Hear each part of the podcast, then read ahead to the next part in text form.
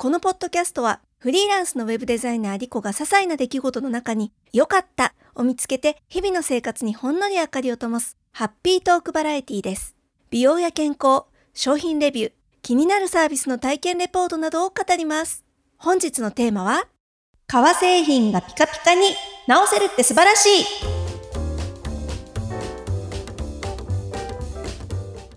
収録日本日4月8日です。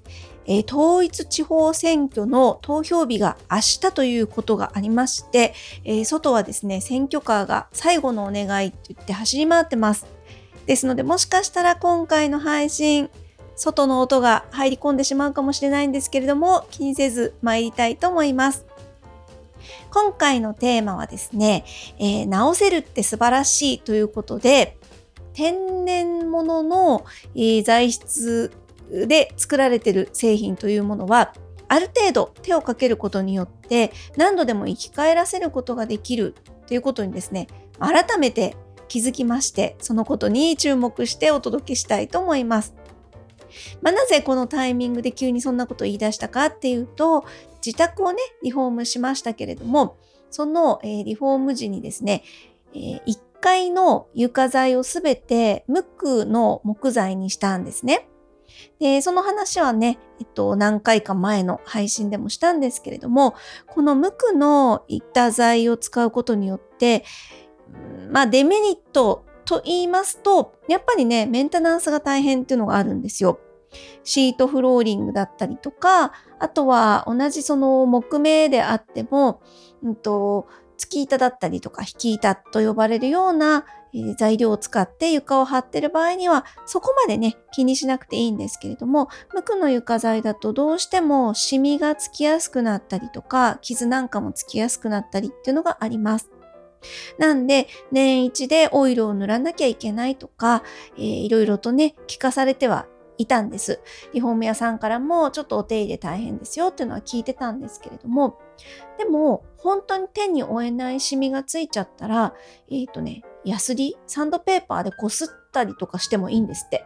そうすることでね、結構ね、あの、薄めることができるっていう話も聞きました。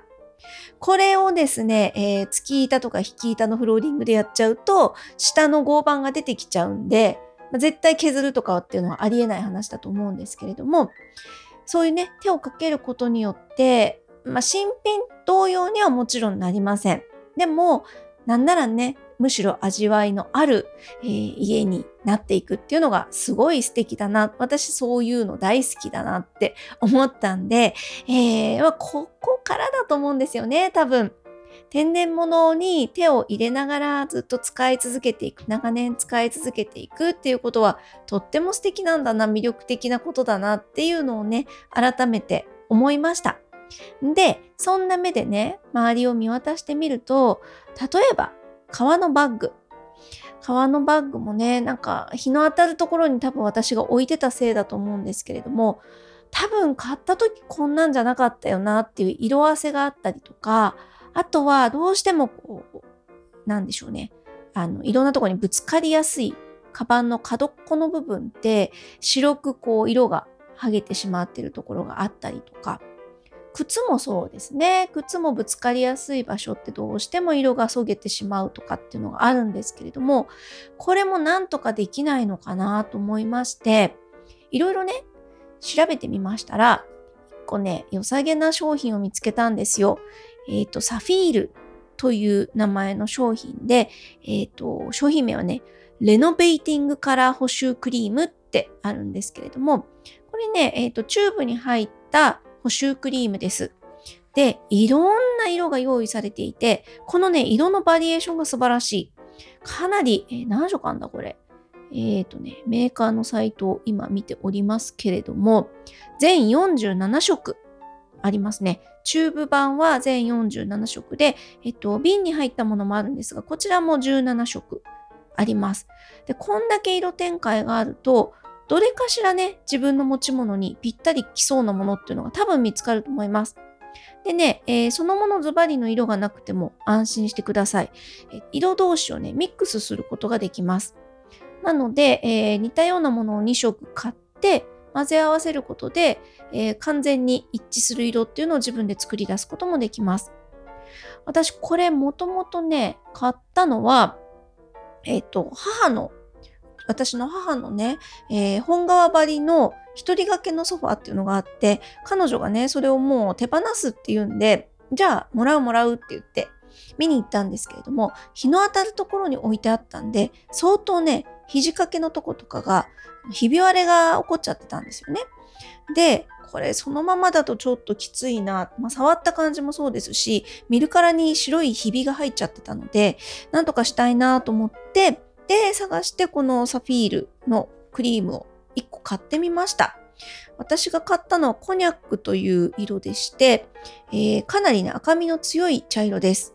でネットで買ったんで実際どうかなと思ったんだけれども、これがね、たまたま運よく、えー、完全にそのソファーと一致する色でして、で、さすがにね、白くひび割れちゃってたんで、その白い部分が完全にこう消えてなくなるかといえばそんなことはないんですけれども、でもかなりね、綺麗に色が入りました。で、かつね、あの、栄養クリームも一緒に塗ったところ、かなりピカピカになりまして、その触った時のザラザラ感ひび割れ感っていうのは全くね、わかんなくなったんですよ。で、これに味を占めてね、あと2色別の色も買い足してみました。一つが、えー、焦げ茶色ですね。ダークブラウンという色。それからもう一つが、これはかなり思い切った色なんですが、えっ、ー、とね、バターキャップ。バターキャップという色ですね。これはね、山吹色っていうのかなかなり黄色です。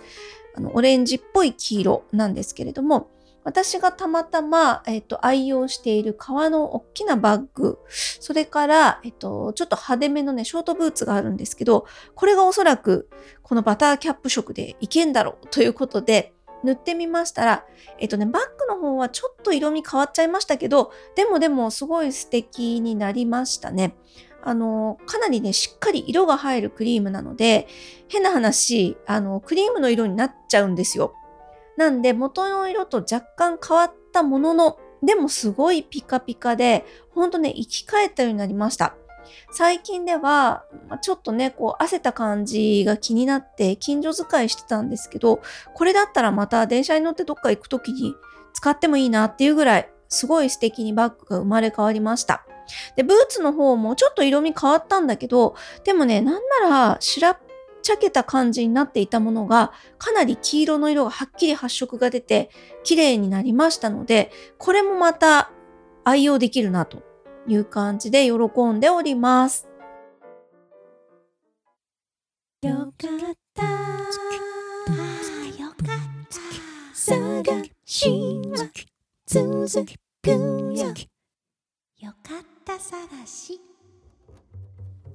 革製品がうまくいったのに気を良くしまして、えっ、ー、とね、木の木工用のオイルっていうのも購入してみまして、こちらはあの無色透明のものなんですけれども、もうね、いろんな家の中の木製品に、えっと、